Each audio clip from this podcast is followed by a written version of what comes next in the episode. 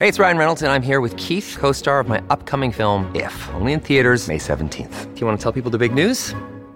All right, I'll do it. Sign up now and you'll get unlimited for $15 a month in six months of Paramount Plus Essential Plan on us. Mintmobile.com slash switch. Upfront payment of $45 equivalent to $15 per month. Unlimited over 40 gigabytes per month. Face lower speeds. Videos at 480p. Active Mint customers by 531.24 get six months of Paramount Plus Essential Plan. Auto renews after six months. Offer ends May 31st, 2024. Separate Paramount Plus registration required. Terms and conditions apply if rated PG. Hello, everybody. This is Marshall Poe. I'm the editor of the New Books Network. NBN listeners like to read books and buy them. So we thought we'd tell you that right now, our friends at Princeton University Press are having a remarkable site wide sale. You can get 50% off books, including ebooks and audiobooks, with the code 50, F I F T Y, at checkout until May 31. You can save some real money on Princeton University Press books. I encourage you to go there and check it out. Welcome to the New Books Network.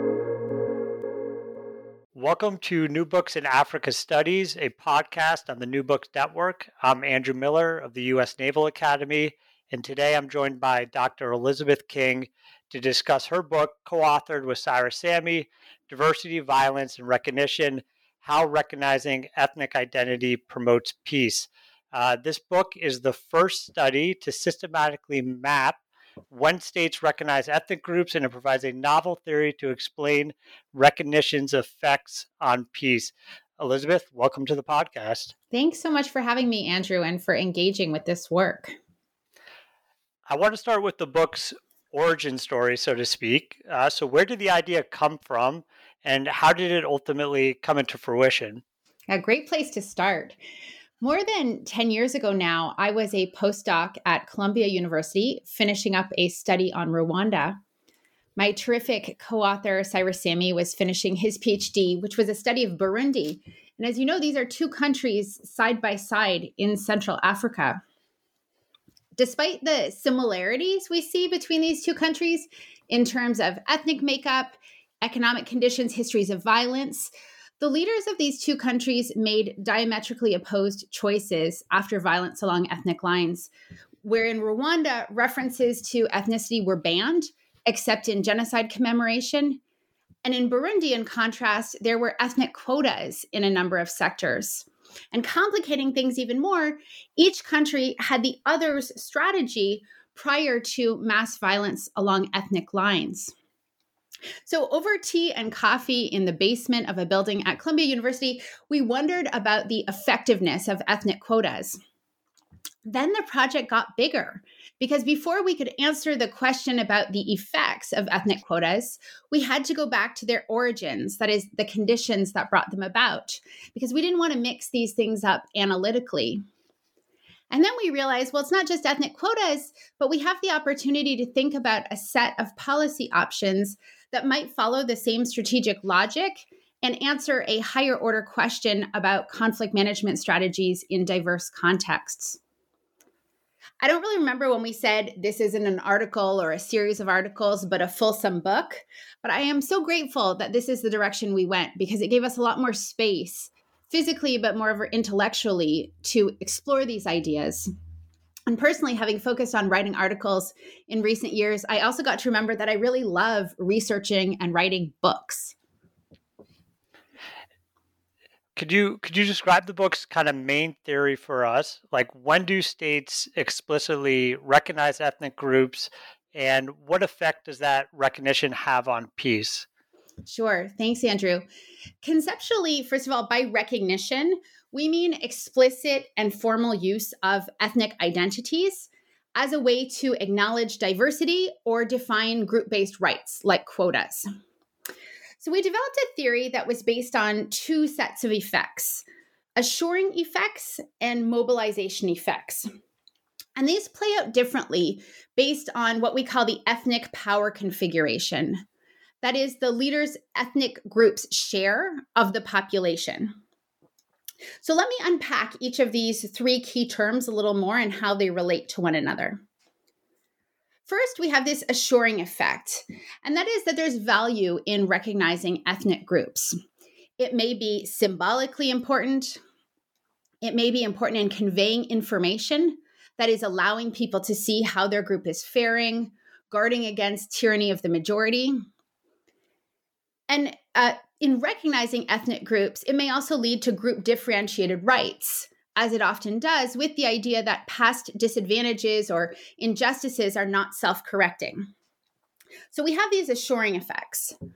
In contrast, we also have what we call the mobilization of effects. And those come from the fact that ethnic recognition licenses and potentially facilitates mass mobilization along ethnic lines, really from voting to violence. And of course, these are stylized facts. We theorize, though, that these two sets of effects work differently under different ethnic power configurations.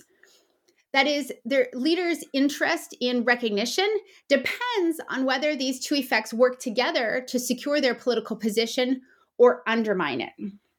So, thinking about the ethnic power configuration, if you are a leader from a plurality or majority group, these two effects work together to secure your position. But if you're a leader of a minority, sorry, a leader from the country's minority group, one of the minority groups, these effects clash. So the assuring effect is helpful in reducing conflict, but on the other hand, the mobilization effect puts you at a structural disadvantage. So these types of leaders have a dilemma of recognition. Digging into that idea of a mobilization a little bit more, like what does ethnic mobilization look like on the ground? So like how do I know when I'm seeing and observing ethnic mobilization? Yeah, thank you. So, when we talk about ethnic mobilization, we're thinking of the work of ethnic entrepreneurs. I said, you know, voting to violence or anything in between that relies on reference to ethnic identity and ethnic group cohesion. So, one could imagine electoral rhetoric, for instance, saying a given party that they're trying to advance the interests of a particular group or protecting the group or pursuing power for the sake of the group. It's to us mobilization that calls on an ethnic us. Now, if you'll allow me just to go back for a quick moment, because you asked me not only about the adoption of recognition, but then also the effects. And we do think that these two effects, theoretically, the assuring effects and the mobilization effects that you just asked about, also impact the likelihood of positive pro peace outcomes from a recognition approach. So, you know, along similar lines to what we theorize in terms of the adoption of recognition, we think that things should go more smoothly. That is, recognition should contribute to peace under plurality or majority ethnic leadership. But under minority ethnic leadership, leaders might take actions to mitigate these risks of mobilization, and those actions may run counter to peace. Now, how did you go about testing the theory testing these two kind of different dependent variables, both uh, when states engage in this ethnic recognition and then whether or not this ethnic recognition promotes peace. Cyrus and I adopted a mixed methods approach, which I believe you also do in some of your work. First, with the help of talented RAs, we coded constitutions and comprehensive peace agreements for the presence or the absence of recognition and we were looking at conflicts ending between 1990 and 2012. Then we also um, created what we called our implementation data set, which was a huge effort examining de jure and de facto recognition across seven domains, really ranging from the executive to language, for example. And this was because often in our early presentations on the project, we received to the questions to the effect of, well, sure, it says so and so in the Constitution or peace agreement, but what about on the ground? And so, with these two novel data sets, we conducted cross national quantitative analysis of 57 countries, 86 constitutional moments. And we found that, per our theory, when a leader is from the largest ethnic group, recognition is adopted 60% of the time, but when a leader is from a minority group, it's less than a quarter of the time. We also found that countries that adopt recognition after violent conflict are more inclusive, experience less political violence, have stronger democracy ratings, and increased economic vitality. But you also asked me just about testing the theory. So let me add that we also conducted in depth qualitative case studies of Rwanda, Burundi, and Ethiopia. Rwanda and Burundi as case choices conform to our theoretical expectations vis a vis adoption. That is, Burundi adopted recognition under plurality rule, and Rwanda under minority rule did not. And each did the opposite when their ethnic power configuration was the opposite. So we had these two really well predicted cases where Cyrus and I had worked previously. We also, though, investigated Ethiopia, which did not conform to our theoretical expectations. This was a minority regime that in the early 1990s adopted ethnic recognition in the form of ethnic federalism, which was a really extreme form of recognition. So, this allowed us to think more about what happens when a minority adopts recognition. And the short story is through these case studies, we developed ideas of the paradox of recognition, wherein recognition can actually dampen the salience of ethnicity, and the paradox of non recognition, wherein non recognition can heighten the salience of ethnicity, which are both somewhat counterintuitive, but what we observe in the cases of Burundi and Rwanda, respectively.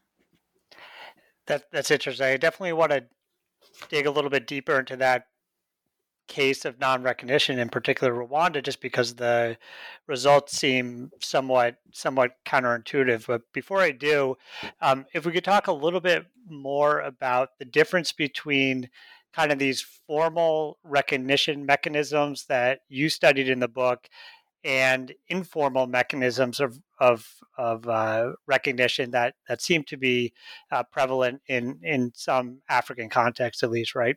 So when I say informal mechanism mechanisms of recognition, I have in mind systems like uh, Nigeria's presidential zoning practices, where you would have political parties rotate the region where their presidential candidates come from.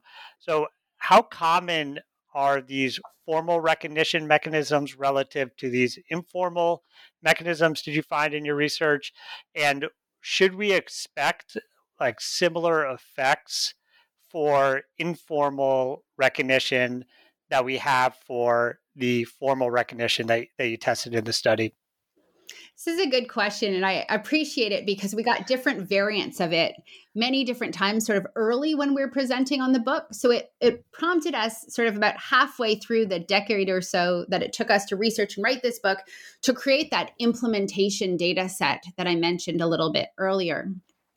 So, in this data set, we looked at de jure versus de facto recognition.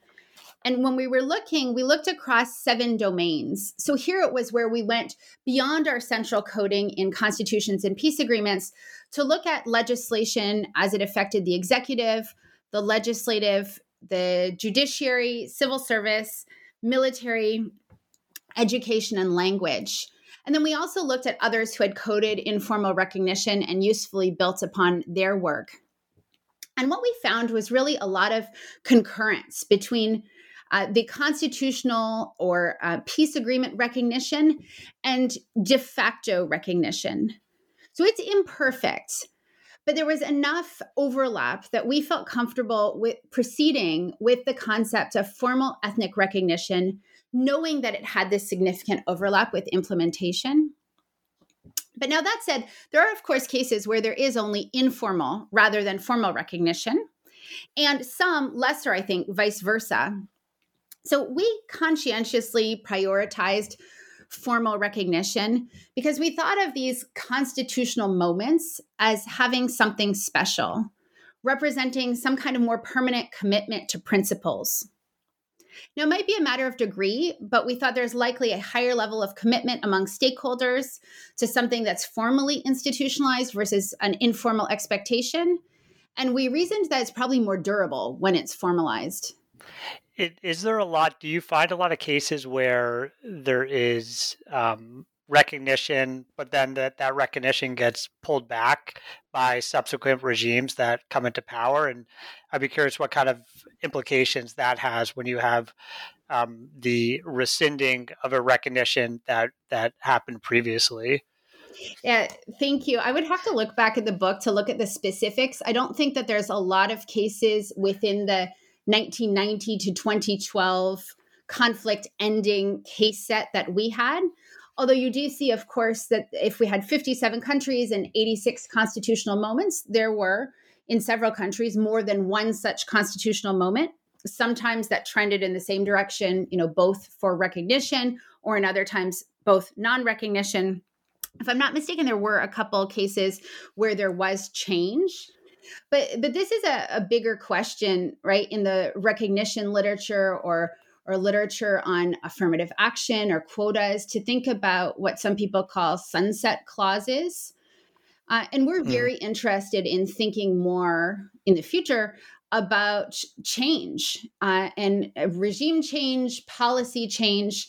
Uh, and, and we do see that certainly in, in the cases in our book, right? Rwanda, Burundi, and Ethiopia all experienced change over time. Right. And and on that Rwanda case, it's particularly interesting, I think, because as you mentioned, there's kind of this explicit non-recognition and very stringent policies related to that, which the regime justifies, you know, in part by pointing to the uh, the 1994 genocide. Um, but like as you demonstrate quite convincingly, I'd say ethnic politics remain very much alive in the country, kind of under the surface. So, as a start, like why does why does ethnic politics still remain so salient there, despite um, these what appear to be kind of de jure efforts to um, limit any sort of ethnic recognition there? Uh, th- thanks for the the question. I think the most generous interpretation of the logic under Kagame, the current president of Rwanda, is that ethnic non recognition will do away with ethnicity in everyday life and bring Rwandans together under a collective Rwandan identity. And he's pairing that with a focus on economic growth. Uh, but as you point out, one problem here goes back to our conversation about what's the law and policy versus implementation. And while the, the law, the policy is very much one of non recognition, it's our understanding from my previous work there already long ago, but moreover, excellent research, recent scholarship that daily life in Rwanda continues to tell Rwandans that ethnicity matters. So, the, the less generous interpretation of the logic under Kagame is that he and his government are using non recognition in a way to maintain power that is hiding how much the minority holds in the state and and using this this non-recognition also to legitimize their hold on power that it's necessary to do so because ethnic mobilization and another genocide could happen at any time. So you know while we while we focus on recognition we're also interested in learning more as i've said about these long run effects here of, of non-recognition and psychologically, we all have multiple identities, and identities that we are drawn to can change. So it's not impossible that a superordinate identity override or coexist with ethnic identity. And it's only been just over 25 years since the Rwandan genocide. But I, th- I think we left this project skeptical that this non recognition policy paired with the fact that the lived reality still means that ethnicity matters and that's just below the surface um, really gives us questions as to as to whether um, this could happen. So so it sounds like there's some questions about the like long run durability of this policy. Do you think it um, do you get a sense of like is it is it broadly popular in the country um, and if so does that mean it could potentially survive in a post Kagame era where we'll continue to see this very stringent non recognition policy or do you see this as something that will potentially most likely get get lifted, um, and there'll be a little bit more of a kind of liberalization on, on, this front. I know that's hard to say, you know, you know decisively one way or the other. Um, but uh, just be curious to to get your thoughts on on that. You know, considering your your in depth research in the context. Yeah, those are hard questions, Andrew. Like, what does a post Kagame era look like? How did the transition happen? When does it happen? You know, for, for our work here, what does the ethnic power configuration look like after the transition? You know, mm. to your to your question, do we think that this is broadly popular? You know, I, I remember years ago talking to someone who worked at Afrobarometer who talked about why it was not possible to run Afrobarometer survey in Rwanda being that people were simply not free to express their opinions. So we relied a lot on really in depth qualitative work in thinking about the chapter on Rwanda. And so it's, you know, our assessment that people have talked about the policy as popular because they can't not.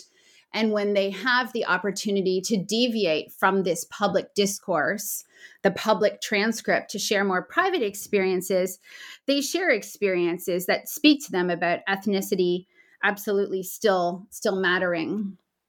So, uh, you know, in short, I don't know the answer to your question, uh, and and I suspect what the transition looks like will have a lot to do with uh, what the the shape of the new government looks like. Is it a another minority leader?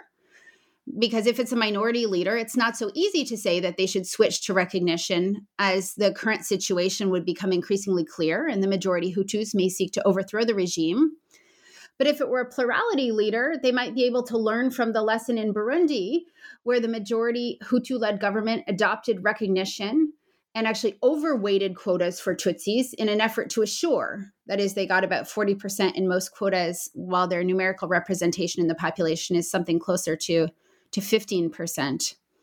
So all mm-hmm. that to say, you know, the structure of each country looks differently. And when people ask us questions about the specifics of a country's trajectory, I think one of the things that we can do is look to what other cases are structurally similar in terms of ethnic power configuration and what lessons might we learn from that historical record.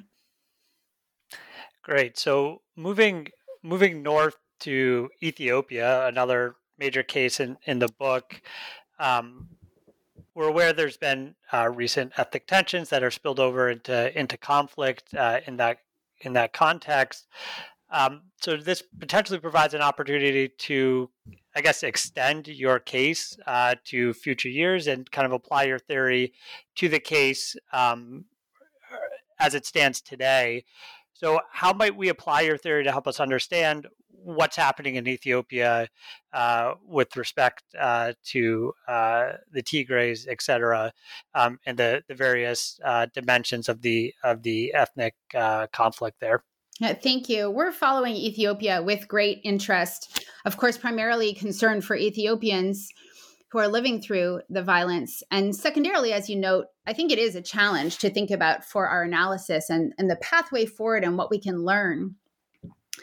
I noted already that in the book, Ethiopia is sort of our anomalous case in that the TPLF minority regime adopted recognition. It was the leader in the EPRDF coalition, but it did so in contrast to the much more common global practice of pluralities adopting and minorities avoiding recognition.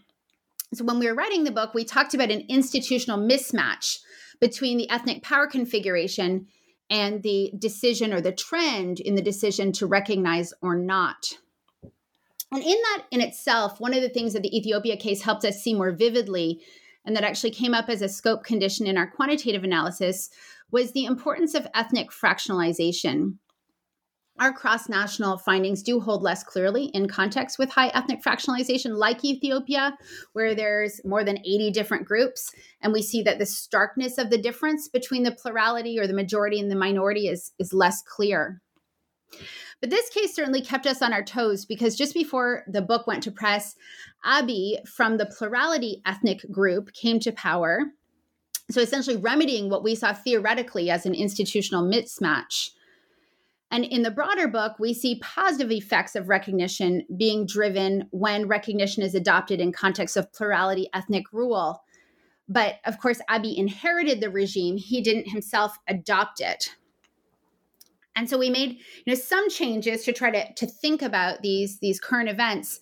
And then since the book went to press, there's been the outbreak of violence in Ethiopia. And one key feature of Abiy's new Prosperity Party is to dissolve the ethnically based regional parties that constituted the EPRDF. So, this is not a full removal of ethnic recognition in all of its facets, not by any means. And I know in a previous question you were asking, you know, about change over time. But this is an important change in sort of the, the center of power and, and how they thought about um, ethnic groups, and violence has ensued. So, uh, not so much an answer as to say that I think the the case prompts us to ask at least three big questions going forward. And one is about change, change in leadership, change in the, the content of recognition. The second question is one we've already discussed too, is to think about the effects of recognition in the longer term. So our book can really only get at the short to medium run effects. And then the, the third question is one we've been thinking about a lot are really different ways that recognition works. So, in our conclusion, for instance, we talk about how recognition might serve to integrate, like in Burundian um, in the quota system, or it might serve to separate groups, which is more what we see under Ethiopian ethnic federalism. And so we think it might be useful to do more to split up ethnic recognition into these two pathways. And our thoughts have certainly been, been influenced by Ethiopia there. I should also just mention before closing out on Ethiopia that, uh, you know, of course, we'll continue to follow it closely. But Cyrus and I created a website that includes a blog for our book where we engage with work and ideas on the question of recognition and its effects. There's a really insightful blog posting by Hilary Matfess from the University of Denver that's focused on Ethiopia. Great. We'll uh, we'll include a link to to that site in the podcast description. So for any listeners who want to check it out, they can uh, easily easily go there. So now moving over across the Atlantic, uh, closer to home here in the U.S., um, there appears to be increased tension among racial groups in, in the United States. Um, and some would say that in, in a way that's preferred to how it was before when that sort of tension was latent and under the surface uh, instead of having it kind of out there um, as it is or as it appears to be increasingly so at the moment. Um, so I'd just be curious to hear your thoughts based on your experience, your work uh, elsewhere, um, what you what your theory might say about the increased uh, tension among among racial groups in, in the United States and and the implications of having that uh, tension much more uh, present and, and visible than than it was say maybe even a decade uh, two decades ago. Right. This is an important question. Now, our book focuses on contexts that have been affected by large scale violent conflict. And it tells us surprisingly clearly that on average, recognition leads to both negative peace and positive peace outcomes, at least in plurality led regimes. Now, while we don't study the US yet, uh, we write briefly in the conclusion about how the lens of our theory may help to uncover important dimensions of political conflicts over ethnic and racial inequality in North America and Europe and i think there is a growing awareness.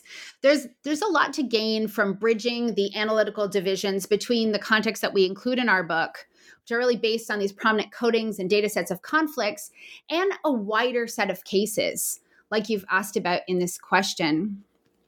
Now in more direct uh, and brief uh, answer to your question, our intuition is that open discourse on the basis of identity in this context is preferable and we consider conversations about things like group based reparations or affirmative action important forms of, of recognition. Now, since we don't yet study the US case, I mentioned the book's website. We are eager to learn more from colleagues about the US. And we have a great post by our NYU colleague Anna Harvey and Taylor Mattia, who are now at the University of Pennsylvania, they write about a type of situation in the US that resembles what we discuss in the book. They focus on minority group victimization in policing and affirmative action addressing those types of processes. So I encourage li- listeners to have a look at the blog. Thank you for for offering to post the link so that they can they can continue to engage on this US question. Excellent. All right. Well, uh, to kind of round things out, I want to turn to just talking a little bit about the research process, the writing process for this book. Uh, for any listeners who are, um, you know, working on working on their first book, who are in the process of, of writing a book, uh, just to give them a little bit of sense of uh, how it can be done uh, successfully. So, to start that, uh, were there any unexpected challenges with writing this book uh, that came up? Uh, first, I really appreciate that you're asking questions about the process as well as the methods and the substance. And it gave us a nice chance to really reflect on the process. Um, unexpected challenges, probably just that this became a bigger and a bigger project. Recall my answer to your first question about how the project started, that this was a conversation over tea and coffee that was like, we should write an article about that. That was then, we need an article before that article and on and on. So it's not a, a, challenge in the sense of a problem, but it's not like we knew this was a book or that we knew what it was going to look like at the beginning. And actually, we were really surprised that the results of our analysis spoke rather clearly uh, and that, that it came together so nicely as a book. And what what was that day to day process for writing and, and researching the book. So Tyler Cowen talks about a production function, like how people get things done. Um, how how did that work for for you and Cyrus? For us, I think it was really about talking and meeting regularly. We very much co-authored this as a team. We did not split the book and meet up. It was very collaborative even to the sense that concretely for several years we had a three hour three hour plus standing block in our calendars every week where we physically worked together often but not always on the same task we we discussed. And that was so productive and positive that we still meet for an hour a week now to flesh out these these next ideas but as for the the production function i guess in addition to, to that i would i would add the cliche that it takes a village and we drew on it because we got so much done through feedback and conversation not only between the two of us but we presented each piece of the argument breaking it down into presentations really a quick side tip would be that we found that making slides really illuminated what our argument for each piece was how to mm. articulate it pithily what was missing and then we presented to each other, to our RAs, to broader audiences at universities, pieces at conferences. We were fortunate to have an amazing book workshop, a second mini one. And I even remember one ISA presentation that was focused exclusively on the ethnic recognition concept, the definition to check, you know, did it make sense? Did it resonate with people? So feedback, conversation, and then even this conversation is part of that. So our future work thanks you. Mm. So, what would be that if you were to boil it down to that kind of one most most important piece of advice for uh, authors writing a book? What would that be? And in particular, what might be that advice for authors who are co-authoring uh, books uh, books together? Great. I think I think I would say two two pieces. So just in terms of advice for researching and writing a book, Cyrus and I talked about this, and I, th- I think it's really don't hide it until it's perfect. We are so mm. grateful mm. to have so many people who are smart and generous look at this. And this highly interactive approach really worked for us. In terms of co authoring, I think here it's something we don't think a lot about, but you can't just like each other and respect each other or even have an interest in the same topic. But all those things are important, of course but also it has to be the more mundane that there's compatibility in work styles and an agreement on how you're going to work together. I think that's been really key to our our partnership which decades long oh my i'm going to have to say switch to 15 years soon but you know something that we really continue to build on. Great. Um, okay so if we were to expand this out to the discipline more broadly if you will if you could wave a magic wand, change one thing about how research is done and we'll say, comparative politics, but you know you can apply this more broadly to political science, social science. Um, what would that be? What would be that one thing uh, that you would uh, uh, change? I'll give you both answers. Cyrus, unfortunately, as you know, was unable to join us today. So his, mm. his answer was to get people to think about the pace of production as slower. He said, "What if we mm. could imagine, you know, one paper every two years?" Uh, and that is just not the way that the discipline is going right now. Mm. You know, it took to that, it took us like 10 years to write and research this book. You know, of course, we were also doing other things. Um, for, for my part, I would say this is going to sound cheesy with a book focused on recognition and inclusion, but I'm going to go for it anyway. it, it would be recognition and inclusion in the discipline. So, of different perspectives, approaches, methodologies, people, backgrounds, and of course, we don't have a wand, so we need to work on those things. Absolutely. Now, if we were to look at this specific topic of violence, uh, ethnic, uh, ethnically oriented studies, if you will, like what do you see as the next frontier? What do you see as kind of these important questions that uh, still need to be asked in that area? There's a lot of evidence now that we can't ignore group based inequalities. And establishing that really took a tremendous amount of work in studies of ethnically organized violence. We were delighted, for instance, to welcome the University of Oxford's Frances Stewart to our blog for an interview about horizontal inequalities and their, their ongoing relevance. So I think if we accept that as, as the state of the field, what do we do next? A lot of it is about strategies. So some of those are institutional strategies, like our book and there's a great forthcoming book by Cederman, Hug, and Wucherpfennig. Uh, it could be about group based interventions and how they affect attitudes and behaviors.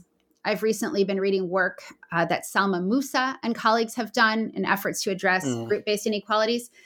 Another piece would maybe be about perceptions and emotions in assessing the effectiveness of strategies. I have a terrific student, Emily Dunlop, who's just about to finish her dissertation on efforts to address horizontal educational inequalities in Burundi and the importance of perceptions alongside objective changes happening on the ground. I'm hoping that that she'll write a blog posting soon. So I think all this is part of that that next frontier. And the other thing, the the last thing here would just be to say that I think crossing disciplines is going to be key so that we can't stay squarely within what might have been considered traditional political science, but also broadening to think about social psychology, education, for instance. Mm. You, you know, we're just on an audio feed here, so you can't see me, but I'm I'm nodding my head uh, quite a bit. Um, oh, so finally, what are you working on now? What can we look what can we look forward to next uh, from from you in terms of your scholarship? Well, thank you for the head nodding. I wish we were together, right? The world is going to be such again soon, I hope. But but this soon, proliferation of podcasts and conversations has been so very very productive. So really, you know, in talking about this book, including through conversations like this, we have a host of next questions that we're excited to be working on. Many of which I've alluded to already when we were talking about Ethiopia, for instance, I talked about recognition approaches that divide versus integrate and bring people together. In that vein, we're slowly accumulating ideas and insights on the application of those concepts. And we aim to put our ideas to the test in an, in an article soon ish. Uh, when we talked about Rwanda, we talked about recognition in this longer time period. So there are a number of cases that we might be able to learn from a much longer historical record. As a Canadian, for instance, that's an interesting question to explore over centuries. Uh, and then you and I also talked about this idea of broader context. I think that that's crucial. And so expanding our theory and our empirics to a broader set of cases is a, an important next step for us. So we are, if I dare say it, beginning to think about a next book together on these issues. Hmm. And then the other thing we're really excited about is working with talented groups of graduate students to build out research in these areas.